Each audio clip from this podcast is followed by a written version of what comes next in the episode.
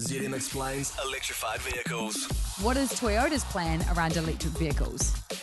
By 2050, Toyota aims to be carbon neutral. For us here in New Zealand, it starts with embracing government-led initiatives, providing a larger fleet of low to zero-emission vehicle models and pioneering new innovative technology. In the next 4 years, we'll have launched 40 new or updated electrified vehicles globally, with the model to suit everyone's needs and desires. Electrify your summer with a Toyota hybrid vehicle.